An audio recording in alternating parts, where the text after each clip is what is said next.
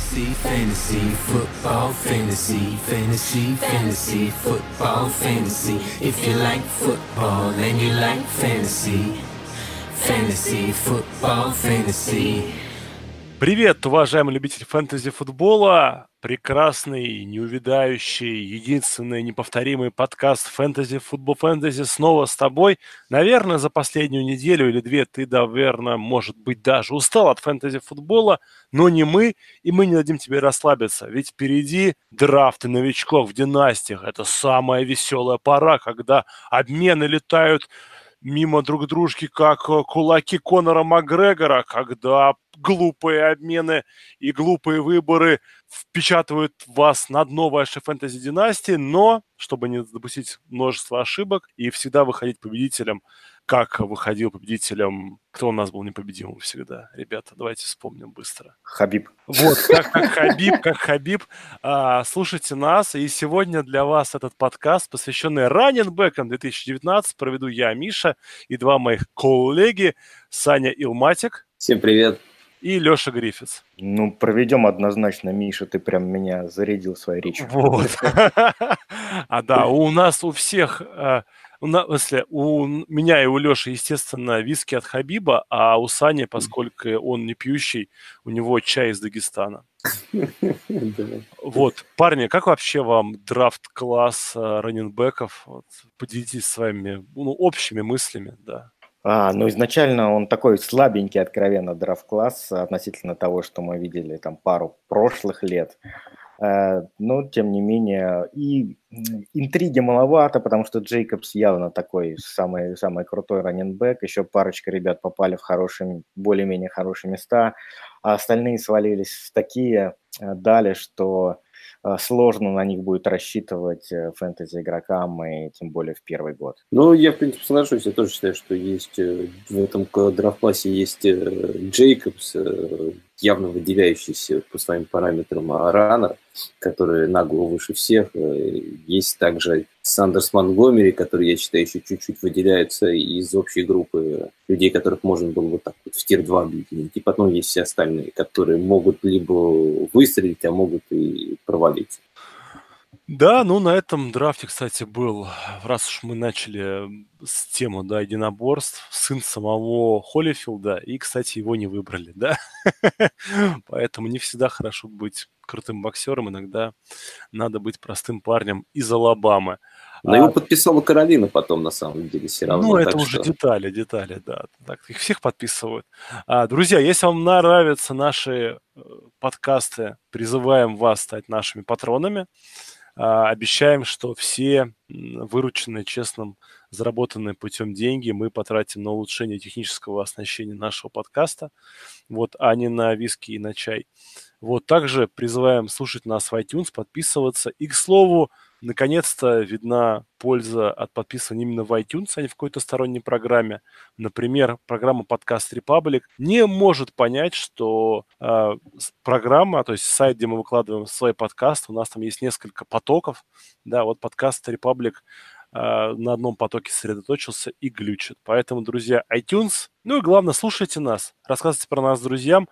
А мы переходим непосредственно к персоналям. Как и в подкастах, посвященных квотербэкам и тайтендам, мы составили свой рэнкинг. Рэнкинг подкаста «Фэнтези Футбол Фэнтези», куда, в отличие от бросателей и ловителей высоких, попало аж сразу 10 человек. Поэтому мы будем стараться максимально быстро, максимально сжато, но всю информацию, что вам надо знать, мы расскажем. И первым у нас идет выбранный под первым номером среди раннинбэков раннинбэк Джошуа Якобс из Алабамы. А расскажет нам про него Алексей. Однозначно первый раннинбэк на фэнтези-драфте, возможно, даже в целом первый игрок, который должен уходить в фэнтези-драфтах, если это не суперфлекс. Потому что, во-первых, в него инвестирован значительный драфт-капитал. Оклендом они потратили конец первого раунда. Во-вторых, наверное, все, пожалуй, специалисты, аналитики, которые занимаются тем, что смотрят тейпы, отмечают, что это действительно самый крутой раннер драфта, очень атлетичный, очень быстро меняет направление движения, хорош как на выносах, так и на приемах, делает мистейклы, вот все вот это вот. Обладает типичным размером для воркхорс раннинбека на все три дауна, 210-220 у него вес, 5-10 рост. В общем, и Gruden, кстати, с Майоком заявили, что они-то рассчитывают, что он будет их основным раннинбеком играть как на пасе, так и на выносе, поэтому хорошая опция, очень единственная надежная опция, я бы даже так сказал. Что касается конкуренции, то в Окленде у него ее нету. Исайя Кровеля вот сегодня порвал ахилл, вместо него подписали Дага Мартина, но все равно это сложно назвать конкуренцией. Да. В общем, клевый парень. Единственное, что смущает, а тех, кто смотрит не тейпы, а тех, кто смотрит на статистику, на продакшн в колледже, то, конечно, отмечают, что в Алабаме он все-таки был бэкапом. У него и приемов, и выносов в прошлом году меньше, чем у основного раннинбека Дамьена Харриса, который тоже вышел на этот драфт. И задаются вопросом аналитики, почему же он не смог его обыграть. Хотя все показатели у него лучше. У него и ярды за попытку, и ярды на приеме у него лучше, чем у Харриса. В принципе, меня это не смущает. Мне кажется, просто в Алабаме было два талантливых раннинбека, и тренерский штаб решил использовать их обоих. Это... Знаешь, Леш, вот почему, мне кажется, это случилось? Вот еще один минус, который я бы хотел по нему добавить, что он немного прямолинеен и всегда вот не уходит от контакта, а все время идет вот вперед и за счет своего атлетизма пытается всегда как бы решить все свои проблемы. И, может быть, из-за этого как бы его делали вторым. Ну, единственное, вот, что мне, как бы, из того, что я посмотрел, который видел, то, что видел, вот это мне немного бросалось в глаза. То, что иногда в некоторых местах, где можно уходить там влево-вправо, он зачем-то все равно идет вперед на контакт, как бы, ну, и все равно, как бы, это работает. Знаешь, мне, если честно, показалось наоборот. Мне показалось, что он недостаточно, вот, что называют, нос-саус, то есть... вертикально уходит, постоянно пытается сделать какие-то каты. Ну, не знаю, кто нас с тобой рассудит, наверное, уже никто. Уже время рассудит, посмотрим. Время рассудит, да. Кстати, еще хотел добавить то, что из последних новостей, что как бы Маршал Линч сказал, что он, в принципе, не против вернуться. Если Рейдерс попросит, он вернется. Нет, спасибо, не надо. Хватит. Вот, ну, давайте тогда дальше переходим, в принципе, по Якобсу все понятно, однозначно первый номер.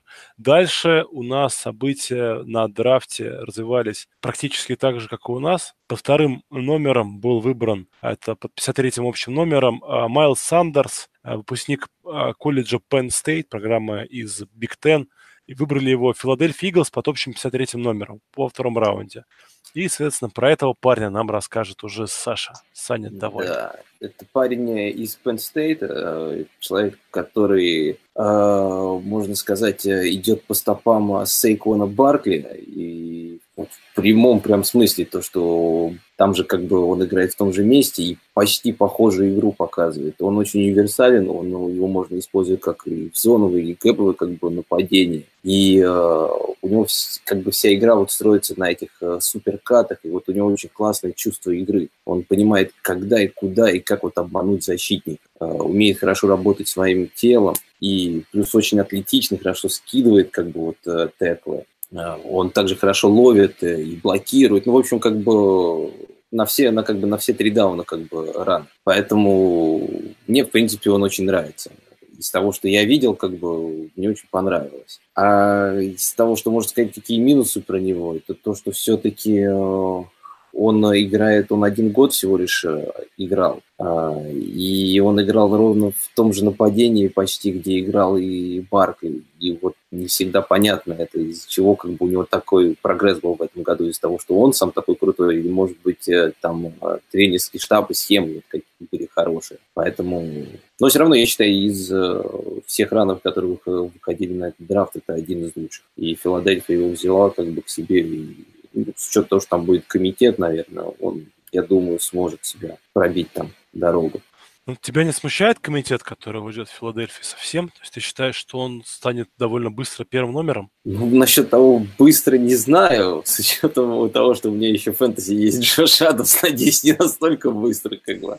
Но не знаю, там просто очень странный комитет, и я не скажу, что по таланту там явно нету никого рядом с его уровнем. Если то, что он показывал в Penn State, он покажет в Филадельфии, то точно как бы он будет там RB.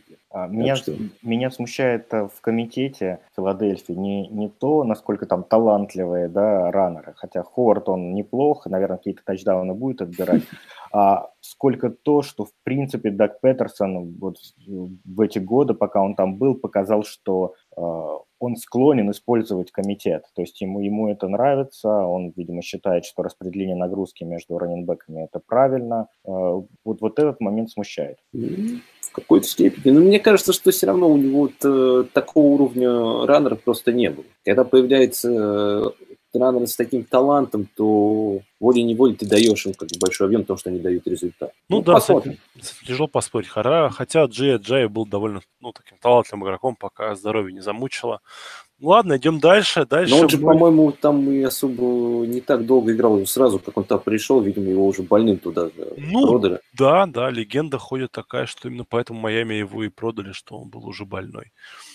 Давайте двигаться дальше. Дальше у нас первое отклонение, хотя это довольно спорное, мы немножко даже, не то что поспорили, просто были разные мнения. На драфте третьим раннинбэком ушел Даррелл Хендерсон из Мемфиса. Ну а у нас третьим стал Дэвид Монтгомери из Чикаго, которого учился в программе Iowa State. И про него сейчас я расскажу поподробней. Итак, выпускник Iowa State, отыграл он 3 сезона в этой прекрасной программе, и за 3 сезона у него было 2 полноценных стартовых, это 2017-2018 год, и он провел какое-то безумное количество носных попыток, 258 было в первый сезон, 257 во второй, то есть одинаковые цифры. Это, честно говоря, очень много, и любая команда, конечно, бы хотела, чтобы это было поменьше, но что было, то было.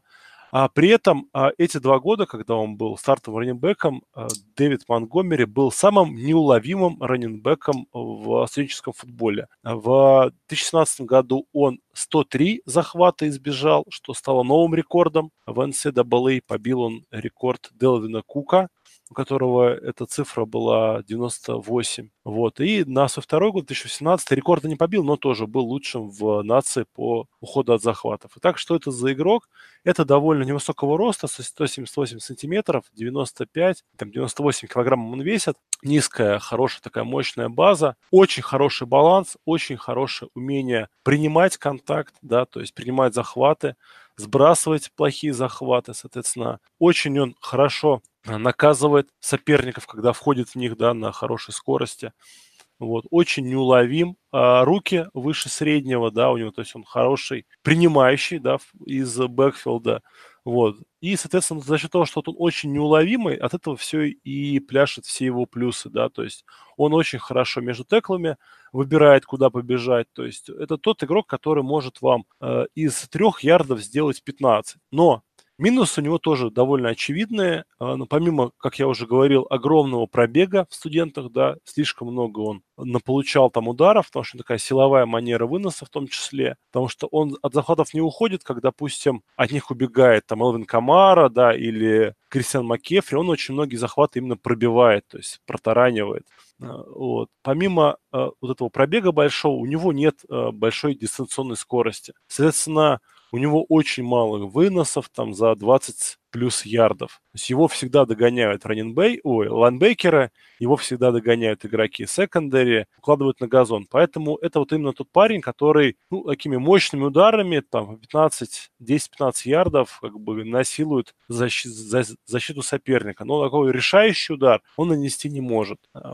В 2018 году у него была такая прекрасная статистика, что он возглавлял также нацию по количеству выносов, которые приводили к набору либо первого дауна, либо тачдауна в процентном соотношении к общему количеству выносов. То есть он очень эффективный игрок, но отсутствие этого убегательной скорости прекрасной, она как раз и позволила Чикаго взять его лишь в 3-м раунде. Касательно его место падения, да, то есть это именно Чикаго.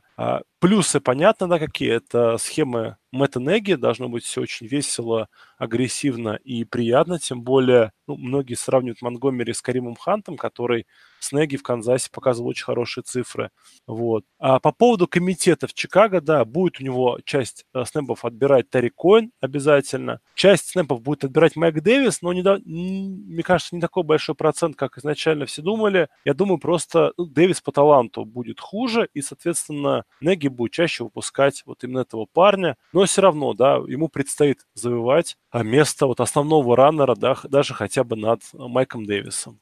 Вот все, что касательно Монтгомери, ребята. Я, знаешь, Миш, что еще хотел сказать? Да. Я вот как раз, мы перед тем, как составляли этот рэнкинг, я вот как раз считаю и до сих пор считаю, что как бы все-таки Монти должен быть вторым, наверное, даже, а не третьим, потому что я считаю его лендинг-спад очень хорошим. Объясню почему. И мне кажется, что он даже больше не как Карим Хант, а он больше как Инграм. Вот он такой вот бегущий вперед, и ему нужен какой-то еще один бэк, чтобы его как бы дополнять, потому что у него нету скорости, как бы, как ты и говоришь, в поле, да, и вот, мне кажется, вот их комбинация с Коэном, она будет достаточно хорошей, может быть, конечно, не такой, как Камара Инграм была в Новом Орлеане, но что-то похожее, я думаю, Нэйги будет придумывать в Чикаго. Ну, будем надеяться. Ну, я в том смысле, просто Сандерсу просто как бы ему прям нужно будет отвоевывать свое место, потому что как бы это а-ля больше как Сейквон, как бы ему нужен будет объем, ему нужно быть первым, быть там раннером, как бы все-таки. Поэтому мне как бы место больше, вот Монти больше нравится. Ну, хорошо, да. Ну, вот тут как раз и начинается вкусовщина, да, поэтому мы сказали, что Якобс это однозначно первый оверолл, а дальше уже начинаются варианты. Вот. Ну, по минусам вроде все назвали. Леш, я единственное, что добавлю, что я все-таки надеюсь, что Чикаго будет не местом падения Монтгомери, а местом его взлета. Хорошо. А так, конечно, у меня больше добавить нечего. Вот Сандерс и Монтгомери, этот второй тир четкий, да, после Джейкобса. И до Джейкобса они не дотягивают, но и над всеми остальными они явно выше должны быть. Между ними туда можно выбирать, смотреть, вот там не можете определиться, посмотрите какие-то видосики на YouTube, может быть, кто-то из них вам понравится больше, какая-то в отношении его чуйка появится, потому что довольно, конечно, ровная вот эта двойка. Да, ребята, оба интересно. Ну что, давайте идти дальше. Дальше мы возвращаемся к порядку, в котором шел драфт, потому что мы переходим к Дарреллу Хендерсону. Это раннинбэк из Мемфиса, который приземлился, да, не упал, вот все я, приземлился в Лос-Анджелес Рэмс, и это, наверное, ну, один из самых таких вот вау-моментов всего драфта, потому что, во-первых, это был второй раунд, и сейчас скажу точно, какой пик. Под 70-м номером его забрали Бараны, плюс они ради него обменивались, то есть трейдапались. Это тоже очень необычно, потому что, ну, как-то это не вяжется, да, то есть зачем? У вас есть, возможно, лучший раннинбэк лиги в лице Тодда Гёрли, вы так делаете, но попытаемся это объяснить сейчас. Сначала про игрока, да, Даррелл Хендерсон, он небольшого размера, да, то есть он ростом 1,75 м, 91 килограмм, но очень быстрый, да, очень подвижный, очень хороший атлетизм у парня. Он играл в Мемфисе. Мемфис играет в очень агрессивное, быстрое нападение. И вот у Хендерсона совершенно безумные цифры по количеству ярдов на выносе, на пасе. У него просто феноменальное 8,9 ярдов за попытку выноса. Но когда вот мы видим это прекрасное число, да, 8,9, сразу возникает вопрос. Во-первых, против кого играл этот игрок? Во-вторых, ну, может быть, там и вся команда такая. У Даррелла Хендерсона была очень хорошая лайн, которая делала ему очень хорошие проходы. И за счет, ну, просто прирожденной большой скорости он в эти проходу устремлялся, за счет того, что у него низкая точка веса, да, как это сказать, низкий центр тяжести, вот, он очень легко уходил от захватов лайнбекеров, сейфти. И вот в отличие от того же самого Монтгомери, его вот великолепная скорость позволяла ему любой вынос, ну, который бы у Монтгомери окончился 10 ярдами, превращать в 80-ярдовые забеги до тачдауна. То есть у него есть это брейковый спид. А потом Хендерсон очень хорош в широких выносах, там влево, вправо, да, то есть, как бы, грубо говоря, за теклов. То есть ему надо забегать. Вот, там он очень хорошо видит, как развивается розыгрыш, понимает, куда надо бежать, и за счет своей скорости, опять же, может, ну, просто оббегать, да, свои неприятности и проблемы в лице, там, захватывающих. У него хорошая игра на приеме, да, то есть он очень хорошо играет на различных скрин-комбинациях. Вообще, Мемфис в этом плане команда такая веселая, поэтому очень часто Хендерсон там скрины какие-то, когда у него был всего один блокировщик, опять же, превращал в хорошие такие длительные забеги, просто за счет того, что было у него вот, место для разбега, да, для ухода от захватов. Вот. Был он выбран в сборную нации, то есть в All-American попал как лучший студент. Что еще сказать? Из минусов, ну, во-первых, это лендинг-спот, да, то есть, да, это Рэмс, это Маквей, но это Тодд Гёрли. И плюс надо не забывать, что помимо Гёрли там еще есть очень сильные ребята, которые, ну, тоже будут какой-то процент должны отнимать. То есть все надежды на Хендерсона – это то, что у Гёрли что-то плохо с коленом, и, соответственно, его нагрузку будут резко понижать, либо он вообще как бы играть не будет. В таком случае, да, Хендерсон резко повышает свои активы, вот, но вот если этого не произойдет, мне кажется, ну, просто его взяли как такой, а как страховку, да, и все-таки брать страховку высоко на наших династийных драфтах – это опасно. А с другой стороны, ну, под 70-м общим номером простую страховку не берут. Значит, что-то в нем увидел Маквей, значит, это очень, как бы, хороший, интересный игрок. В общем, Миша, с точки зрения фэнтези и дайности, я думаю, всем, у кого есть Гёрли, всем стоит подниматься за Хендерсона. Вот это, кстати, вообще, это must-have, да, то есть это обязательно мув, да, то есть надо прямо там, я не знаю, вот на каким общим номером будет ходить Хендерсон, мне кажется, он будет уходить в середке первого раунда, ну, ближе вот к эндшпилю первого раунда, да, и надо обязательно вот к этому времени, ну, копить пики, да, то есть чтобы обмениваться, трейдапаться, как-то его забирать себе. Это вот, ну, я считаю, что это будет очень грамотная политика. Ну и, соответственно, а остальным соперникам, да, вот вас по дивизиону, это наоборот, у вас задача будет Хендерсона с Митсовым поднять, да. А потом продать. И продать, да. Вот. Mm-hmm. Ну, по минусам, я не знаю. Ну, вот минус у него, минус единственный, да, это вот сомнение вызывает место, где он играл, потому что соперники Мемфиса не самые сильные. Вот. Минус это размеры все-таки. Да, еще вот размеры, я тоже маленький, да. Все-таки, ну, поменьше, по-моему, Монти, да? Монти побольше будет. Побольше, да. Он поменьше, и по массе поменьше, и по росту, и в целом он менее массивный. Вот, как бы, Монтгомери, он более такой плотненький. Монтгомери, если, мне кажется, был бы чуть-чуть помассивней, вообще был бы полной копией Маршона Линча.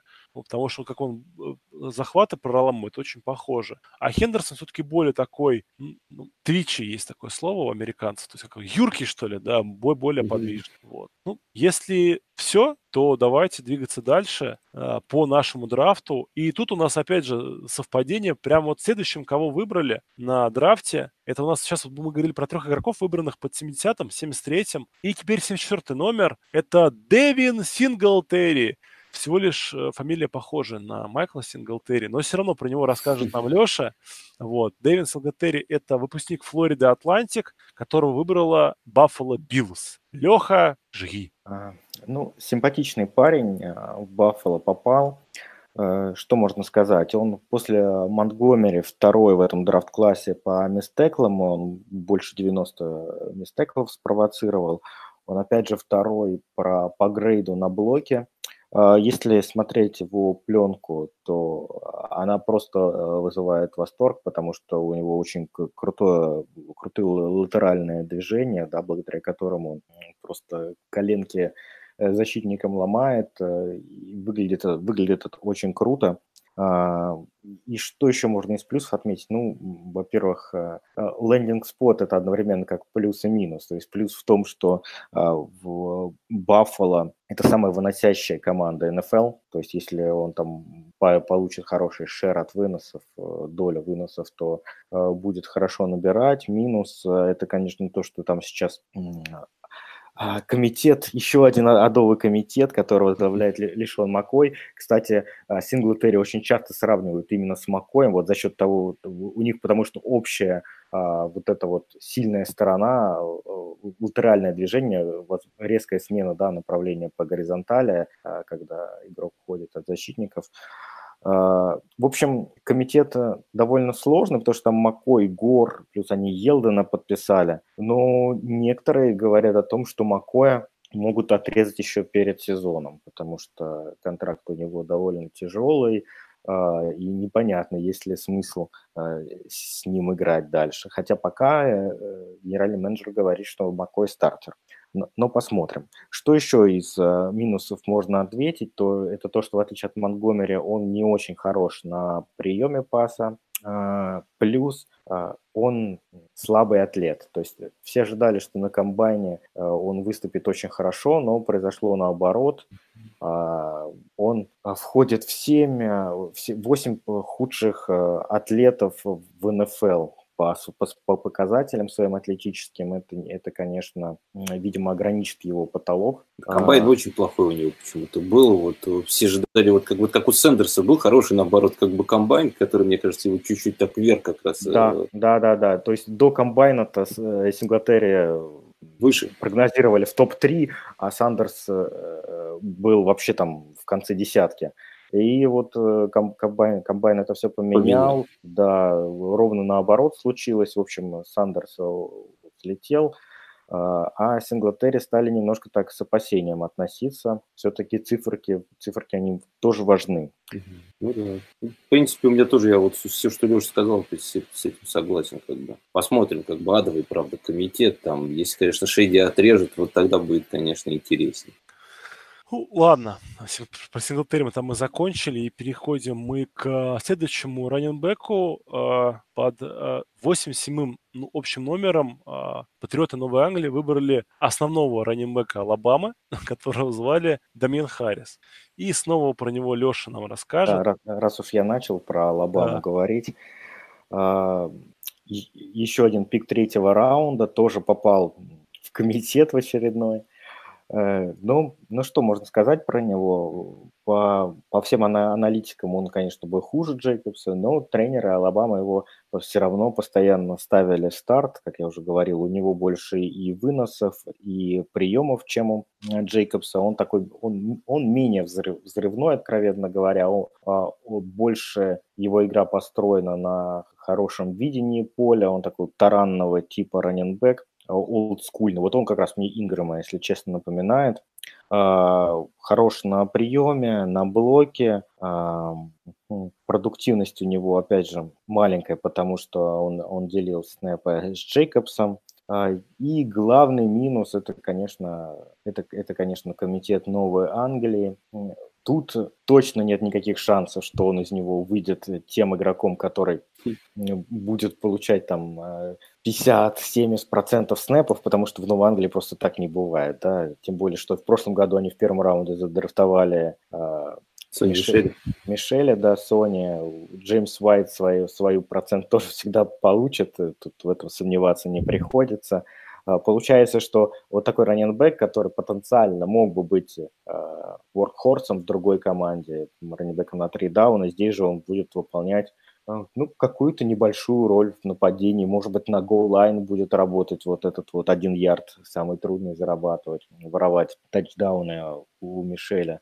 В общем, такая роль отведена не очень сладкая ему. Ну да, еще... Там же у них, по-моему, у Патриотс Беркет все или все-таки его оставляют на следующий год? Ну, пока он в команде, а так мы посмотрим, конечно, когда будут резать в конце августа.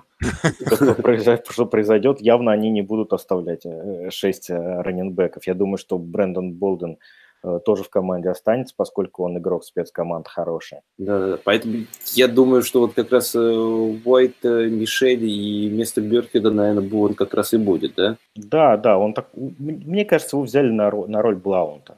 Угу. Посмотрим. Мне тоже, на самом деле, вот у Харриса не нравится его вот этот вот это место, куда он попал, в Нью-Ингланде всегда все очень сильно зависит от соперника, они все время там странно, как бы у них то Мишель как бы выстрелит, то Уайт выстрелит, там это непредсказуемо, по сути. Да, абсолютно, то есть у него какие-то будут недели, на которых он будет хорошо набирать, но как это угадать, это головоломка. Но вот что мне в нем понравилось, то, что вот если из того, что я про него читал в репортах, у него как бы очень было мало и сильных сторон, но также и слабых. Он мало в каких компонентах игры очень с ними провисает. У него, в принципе, везде он такой ровный. И мне кажется, как раз это может быть каким-то будет плюсом его как бы для схем, как бы не. Ну, опять же, это время покажет. Ламар Миллер на минимум. Кстати, на самом деле, вот мы все вот этих трех последних раннеров, которых обсуждали, говорили о том, что они, в принципе, неплохие, но все вот Хендерсон, Синглтерри и Харрис попали в плохие как бы схваты. Вот касательно Хьюстона, но попади туда хоть кто-нибудь из них, это было бы просто сказка. Да, он бы сразу тут второй был бы. Да, это точно. Вот. Или Майами, например, хотя бы там, или в Майами сейчас, там Дрейк еще хотя бы есть. Да нет, даже в Майами, да. Ладно, давайте дальше пойдем, побежим, и дальше у нас будет Брайс Лав, и мы немножко отошли, да, от драфта реального. Мы выбрали игрока, который был выбран в четвертом раунде под 17 номером команды Вашингтон Редскинс из Стэнфорда. Итак, Брайс Лав, великолепный атлет, который в свое время посидел за самим Кристианом Маккэффри.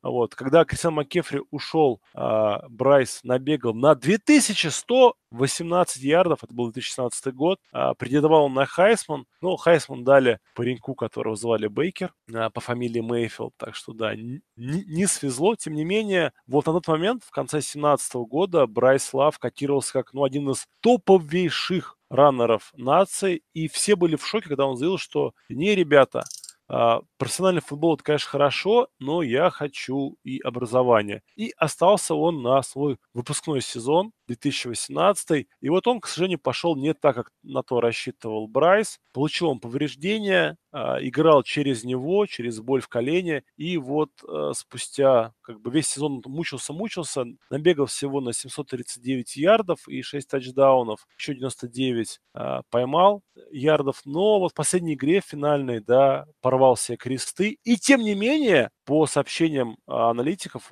парень уже вовсю тренируется и готов быть к началу сезона здоровым. Вот, но выбрал его Вашингтон, команда, у которой их пик раннинбека в прошлом году высокий. Дерриус Гайс также порвал кресты, соответственно, битва двух крестов нас ожидает. Но довольно удивительно, что довольно высоко Вашингтон взял. Видимо, они хотят подстраховаться на тот случай, если у Гайса все будет плохо, а Адриан Питерсон совсем песком просыпется.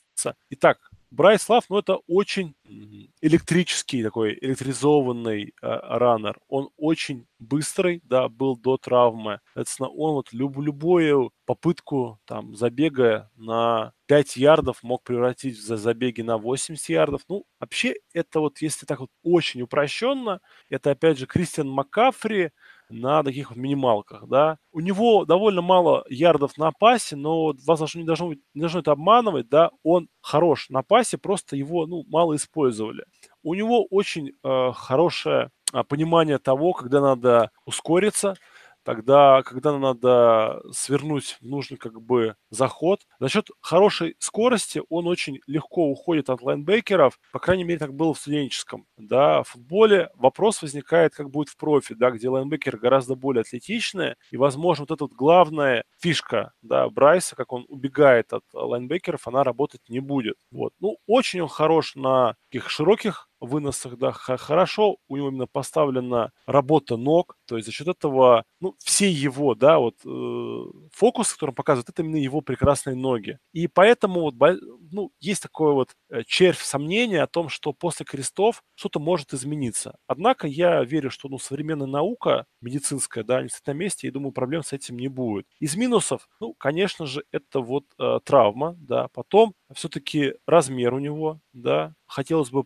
побольше, чтобы он был поувереннее, все-таки, Стэнфорд любит мелких парней, и, допустим, Кристиану Маккэффри это не мешает, но вот для Лава проблема будет, да, то, что, после контакта будет ему тяжело ярды набирать, то, что он маленький, в пас-протекшене, да, то есть квотербека защищать тоже он мелковат, соответственно, за счет этого, возможно, не сможет он завоевать роль раннинбека на 3 дауна, хотя, как мы прекрасно понимаем, что вот он может на нее претендовать даже в Вашингтоне. Вот. Но и, конечно же, вот все-таки там будет Гайс, да, по которому были очень восторженные отзывы, пока он крестыси не порвал. Так что вот так. Знаешь, Миша, да, говори, Леш, говори. Стандартная оговорка про то, что раннинбэк опять попадает в огромный комитет, где Гайс, где Питерсон, где Крис Томпсон. Да, о, кстати, да, я совсем забыл этого парня.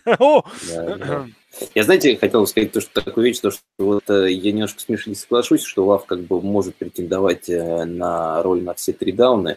Я думаю, вот как раз вот по предыдущему, по Харрису, как раз может привести черту и сказать, что вот хоть Хендерсон, Синглтерри и Харрис попали в спады, которые нам не нравятся, но они все-таки могут на 3, как бы быть раннерами, которые на все 3 дауна. А вот дальше все, которые раннеры, да, пойдут, они все-таки будут иметь лишь какую-то роль в нападении. И вот как ты говорил, то, что он с Гайсом, наверное, конечно, поспорит, кто из них будет пропускать больше игр, но по сути своей он конкурировать, наверное, все-таки будет с Томпсоном. Там за роль 3, как бы, чтобы не ходить на 3-х даунах, он, по-моему, не так плохо ловит. И вот я думаю, у него будет маленькая определенная роль, как бы, в Вашингтоне. Я тут отмечу, что Лав, наверное, самый сильный кандидат из вот тех, кого мы сейчас начинаем обсуждать, и тех, кого пару игроков обсудили раньше, на апсайдность, да. Он, потому что, во-первых, он, несмотря на то, что скромные свои габариты, он бежит действительно как большой бэк, то есть он все прям теклы проламывает довольно хорошо. А во-вторых, он в Стэнфорде, когда квотербэк был под центром, видел бокс из 8 и более человек, больше, чем в 70% выносов. Это очень большой процент. То есть эта защита была прям нацелена на то, чтобы остановить Лава. 70% вот для сравнения у остальных, там у Синглтерри, Монтгомери, Джейкобса, там Хендерсона, Сандерса, это все в районе 15%. Тут же защиты старались остановить Лава, и, возможно, это является причиной, почему у него упала продуктивность в 2018 году.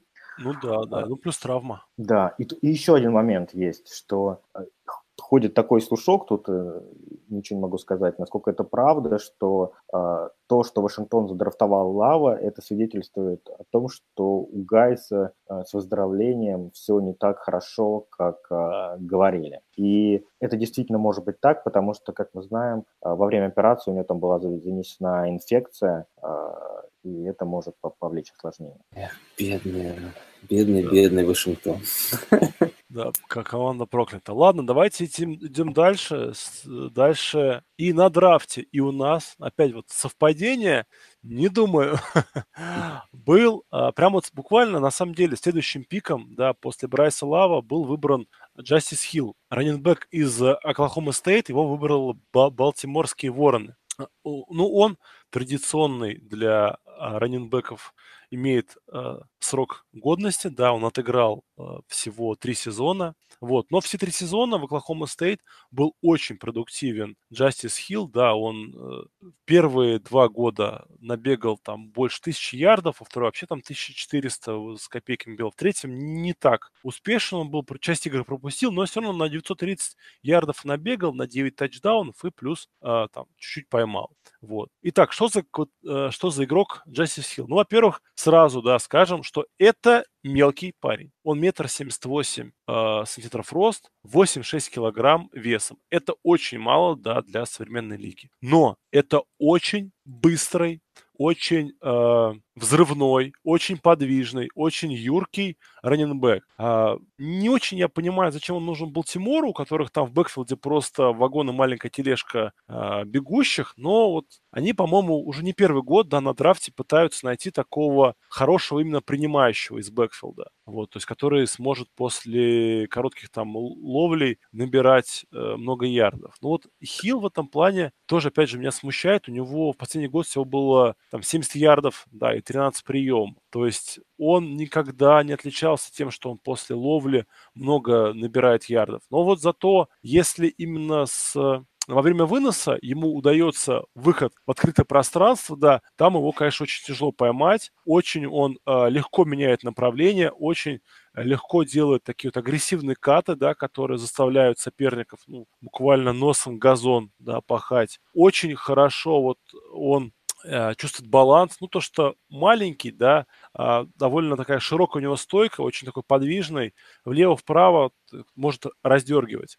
Плюс очень хорошо он, в принципе, читает поле, да, принимает решения, понимает, куда бежать, да, что делать, вот. Любит применять спин-мув насчет того, что, ну, юркий, подвижный, но вот из-за этого, все, что я рассказал, и следуют его минусы. Очень часто он заигрывается со всем этим, да, он привык, что вот он такой весь неуловимый Джо, и периодически его настигают вот более такие мощные ребята, которые, конечно же, вот при таком разнице в весе ему делают очень больно, и это, конечно, вызывает такое, ну, боязнь, да, что он, как он будет в НФЛ с этим. Потом, несмотря на то, что его крутую скорость, да, и вот такую подвижность, именно таких вот длинных забегов, как вот, допустим, у того же Лава, у него немного, а это смущает. И, соответственно, возникает вопрос, как же так? То есть, помните, когда Лишона Маккой обменяли из Филадельфии, потому что этот самый Чип Келли сказал, что ему вот эти все эти танцы его бесят, ему нужно, чтобы человек бежал строго прямо.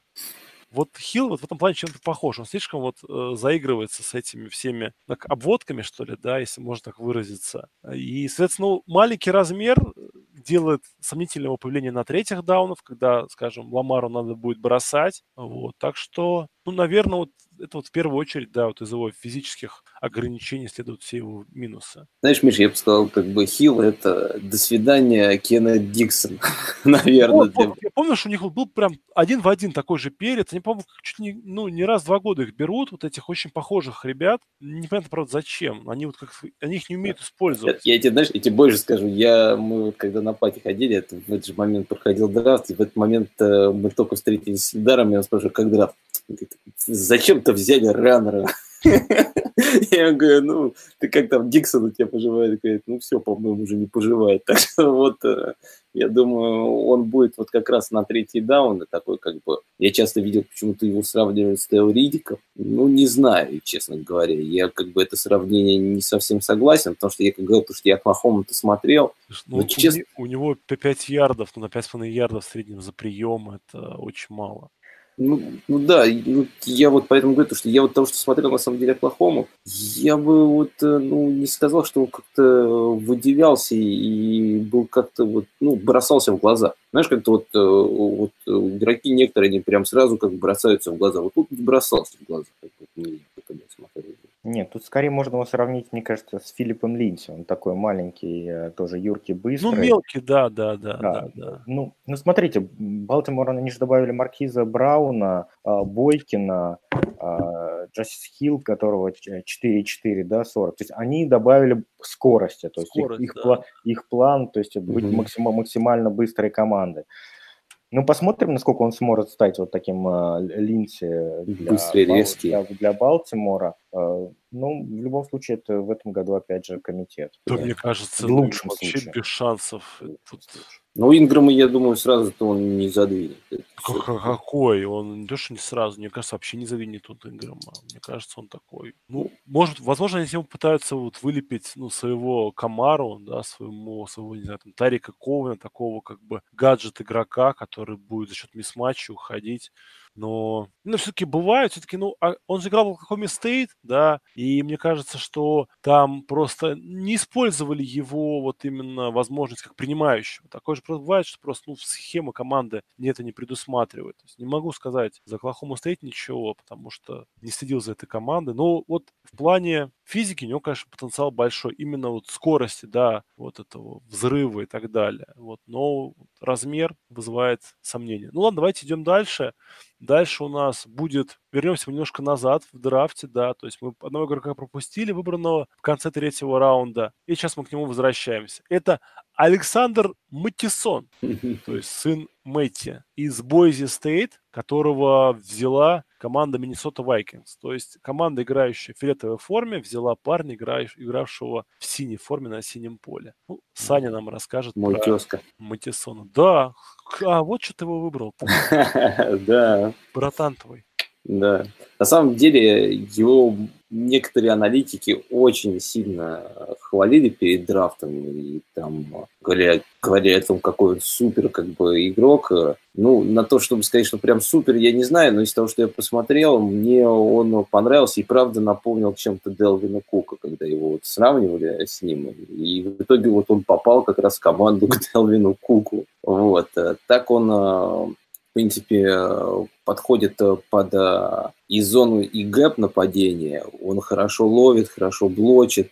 У него он достаточно резкий, но при этом, конечно, в открытом поле у него не очень хорошая скорость. И, но что самое главное, у него очень хороший болл-хендлинг, он очень хорошо держит мяч. У него что-то там типа было в колледже, по-моему, на всего лишь 2 фамбла за 645 выносов. Это, в принципе, очень хороший показатель, поэтому он то, что вот по своему таланту, то, что я смотрю, мне нравился. Ну, конечно, место, куда он попал, под Дэлвина Кука, это я не знаю. Это все-таки, конечно, он будет выходить за ним, все-таки, я думаю, объем-то все-таки будет у Кука, там, если тот будет здоров. Но если не будет здоров, то, я думаю, вот как раз это будет для него хорошая возможность там стать первым. Потому что кроме них, там, сейчас уже, по-моему, в Миннесоте особо никого не осталось, да, если не ошибаюсь. Там, кто еще там еще остался? Там Рок Томас, Майк Бун, да. Абдулла. Ну, он однозначно второй номер Миннесоты, а то, что Дэлвин Кук, ломучий паренек. Ну да, и с точки зрения фэнтези, вот как мы говорили про Хендерсона, я думаю, что людям, у которых есть Кук, стоило бы к нему приглядеться на драфте. Согласен, да. Ну, из минусов ты вот не назвал, но у Маттисона тоже очень большой пробег. Он в 2018 году 302 попытки выноса, плюс 27 передач поймал. Это очень много, да, то есть весьма измочаленное тело у него. Ну, в его оправдании, да, всего 3 года он отыграл в студентах, поэтому я думаю, еще пока есть здоровье. И идем мы дальше по Маттисону, я думаю, все. Я единственное, что скажу, мне кажется, это игрок, которого очень легко проджектить его результаты, объем его работы. Просто можно взять Латавиуса Мюррея, статистику прошлого года, и это будет примерно то же самое. Ну нет, по таланту он повыше, на самом деле. Если Кука не будет, то у него он может те же цифры, как и Кук, показать. Я имею в виду, скажу, количество выносов, его там долю выносов и так далее. Да. Ну, потому что тупо другого нет. Кстати, вот он похож на Мюррея чем-то. Мюррей просто побыстрее был, чем Маттисон. Да. Это такой более тормознутый чувак. Ну, ладно. Но он зато лучше ловит, чем Мюррей. Да. Ладно, давайте переходим к последнему раннинбеку сегодняшнего дня, о котором мы говорим более-менее подробно. Вот, это Бенни Снелл, младший из Кентаки. Кентаки – это лучший штат США, я считаю. Вот, которого выбрала под 122 номером Питтсбург Стиллерс.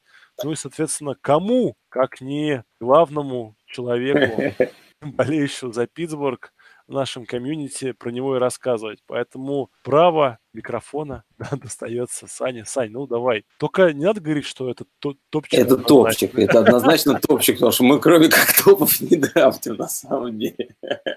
На самом деле меня немножко этот пик удивил, когда Питтсбург его выбрал. У него не было воркаута, кстати, с нами, хотя было 5 раннеров, с которыми были воркауты.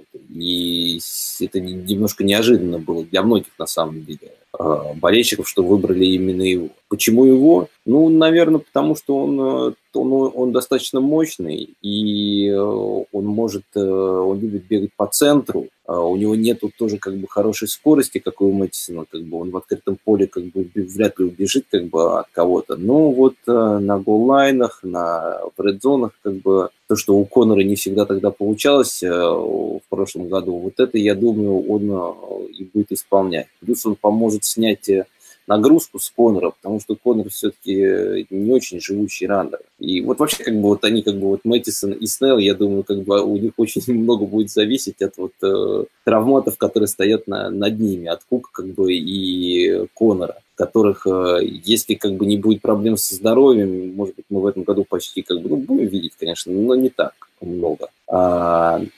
Плюс еще, как бы, если говорить про Снелла, это то, что в прошлом году Питтсбург очень много бросал мячи и очень мало выносил, потому что, как Том мне все время говорил, то, что мы не можем нормально, как бы, Коннор не мог нормально выполнять выносы, ну, как бы стабильно. У него то получалось хорошо очень, то в некоторых моментах получалось очень плохо. И нагрузка, которая вот на него там ложилась в некоторых матчах, она была слишком большая для него, что в итоге как бы и сказалось в конце сезона. И вот эта вещь, как бы, которую Снелл, я думаю, как раз может решить. Плюс есть, ну, как бы он не очень хорошо ловит, так, как бы, но для этого есть Филиппки Сэммонс, который будет выходить на третий даун. Вот, в принципе, по Снеллу. Знаешь, какой у Снелла минус для болельщиков Питтсбурга? Какой? У него папа играл за Балтимор. Ладно, если занесет тачдаун Балтимор, как бы его. Ну, соответственно, это и плюс, да, все-таки, ну, что не говори, а когда твой прямой родственник играл в лучшей и сильнейшей лиге мира, то это очень хорошо. Меня в Снелле смущает его как бы атлетический параметр. Он такой мощный, конечно, парень. Ну вот, ну, по физухе он весьма средний. Поэтому вот это вот немножко пугает. Я все-таки люблю более атлетичных фриков, да, чтобы спарк такой был. Вот, ну, он мощный такой. Зато, понимаешь, как бы он не атлет, но он мощный. Да. Не, ну... Голову вниз опустит, мяч хорошо держит, побежит. В этом плане крепкий паренек. Ну что, друзья, это вот была наша магическая десятка, вот, и даже ее нам было сделать очень тяжело, потому что вот вся, грубо говоря, там, ну, весь излет вот этой десятки, да, там пики, наверное, с 7 по 10, это, ну, это вкусовщина, это тяжело прогнозируемо, и вместо них могли быть, конечно, другие парни, но вот пока вот все сходится к тому, что именно вот эти 10 будут, ну, на хорошем счету. Не забываем о том, что очень на многое может поменять пресизон травмы, да, так что как там будет все складываться, и то, как они будут себя проявлять в кемпах, потому что, в принципе, все остальные ребята тоже попали в команды, где есть однозначные первые номера, есть вторые, и надо себя каким-то образом проявлять. Кто-нибудь хочет какого-нибудь, может быть, слеперочка, или там любимца, или говорящего по-русски игрока назвать? Ну, знаешь, я бы вот одного человечка, может быть, выделил из еще группы, которую мы не назвали, буквально так коротко. Это Родни Андерсон, о котором много говорили до драфта, да, но он попал в Бенглс, здесь Миксон и Бернард, там тоже такой, как бы, комитет, не знаю, если у него будет получаться, он, в принципе, хорошо и ловит, и бегает, как бы, ну вот. Единственное, кто, как бы, вот из тех, кого, если мы не говорили, как бы, я бы выделил еще. Ну, я, знаешь, я часто с Сашей не соглашаюсь, я поэтому в этот раз тоже не соглашусь, и второй раннинбэк Цинциннати – это, конечно, Тревион Уильямс. Вот на него лучше обратите внимание. Да, кто не понял, да, Тревион Уильямс и Родни Андерсон оба были выбраны, ну, оба этих игрока были выбраны на драфте, причем Тревион Уильямс был выбран под 182-м номером Цинциннати, а Андерсон по 211. Но тут команды, они по-разному оценивают, они ориентируются тоже на слухи. К слову, из Мемфиса, помимо Даррелла Хендерсона, был выбран и второй раннинбэк, и выбрала его Даллас Кавбойс, это Тони Поллард. По-моему, мы в одном из подкастов наших говорили о том, что считаем, что очень бы хотелось бы, чтобы у Зикери Эллиота появился достойный сменщик. Вот, возможно, это Тони Поллард. У него очень маленький пробег, кстати, да, в отличие от всех остальных игроков. Он свеж, бодр, и сидел он за Дэрилом Хендерсоном, поэтому, друзья, обратите внимание, из минусов, правда, он такой. Он, вот у них есть же маленький и юркий, то ли раннер, то ли тут принимающий у Далласа. Тэйвон Остин. Вот это, в принципе, он не факт, что останется в команде, там говорят, что... Ну вот, вот Тони Поллард, он гораздо ближе к вот именно к нему, чем все остальные. Он такой, он гибридный. То ли они взяли еще, извини, что я хочу сказать, то, что они еще взяли Майка Вебера, вот как раз, который больше, по-моему, похож на Зика. Вот как раз он такой как бы по центру, как бы, ну, в гэп как раз бежит, как бы, и мощный, если я не ошибаюсь. Но его брали в 7-м раунде, как бы, значит, как бы все-таки... Это все, да, все совсем грустно. Ну, да. Друзья, на этом все. Мы заканчиваем наш подкаст. Вам осталось дождаться одного самого эпичного рубилова. Это по ресиверам. Там все еще хуже, чем у раннеров, потому что там нету первого общепризнанного номера, которого можно выбрать. Но мы что-нибудь придумаем, как-нибудь отранжируем, и будет интересно. Спасибо, что нас слушаете. Пишите свои впечатления от наших подкастов, пишите комментарии, даже в Телеграме пишите, везде пишите. Подписывайтесь на нас в Patreon, в iTunes. До начала мини-лагерей осталось буквально 3-4 дня новичковых. Вот. Так что пойдут травмы, ну и пойдут первые хот-тейки. Будем следить, будем ждать. Все, всем спасибо, всем до свидания. Всем пока. Пока. Wiggle, wiggle, wiggle. Wiggle, wiggle, wiggle. Wiggle, wiggle, wiggle. Just a little bit of patty cake with no hands. Got me in this club making wedding plans. If I take pictures while you do your dance, I can make you famous on Instagram. Hot damn it, woo. Your booty like 2 planets. Woo. Go ahead and go ham sandwich. Woo. Whoa, I can't stand it. Cause you know what to do with that big fat butt. Wiggle, wiggle, wiggle. Wiggle, wiggle, wiggle. Wiggle, wiggle, wiggle. Just a little bit of Cadillac, pop that trunk. Let's take a shot, alley-oop that don't. Tired of working at 9 to 5. Well, baby, let me come and change your life. Hot damn it, woo. Your booty like 2 planets. Woo. Go ahead and go ham sandwich. Woo. Whoa, I can't stand it. Cause you know what to do with that big fat butt. Oh, yeah. Wiggle, wiggle, wiggle. Wiggle, wiggle, wiggle. Wiggle, wiggle, wiggle. Wiggle, wiggle, wiggle. Shake it, girl. Just a little bit of, little, wiggle, wiggle. Shake what your mama gave you, misbehave you. I just wanna strip you, dip you, flip you, bubble babe you. What they do, taste my raindrops, cable. Now what you will and what you want and what you may do. Completely separated till I deeply penetrate it. Then I take it out and wipe it off. Eat it, ate it, love it, hate it, overstated, underrated. Everywhere I've been, can you wiggle, wiggle for the D-O-double-G again? Come on,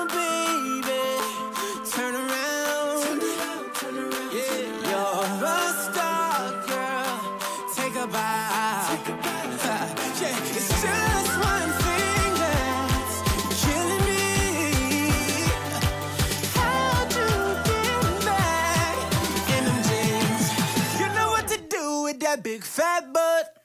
Wiggle, wiggle, wiggle, wiggle, wiggle, wiggle, wiggle, wiggle, wiggle, wiggle, wiggle, wiggle, wiggle. Shake it, girl. Just a little bit. Little, little. Wiggle, wiggle, wiggle, wiggle. Now make it clap. Wiggle, wiggle, wiggle. Now make it clap. Wiggle, wiggle, wiggle. Make it clap. Now make it clap. Damn, baby, you got a bright future behind you.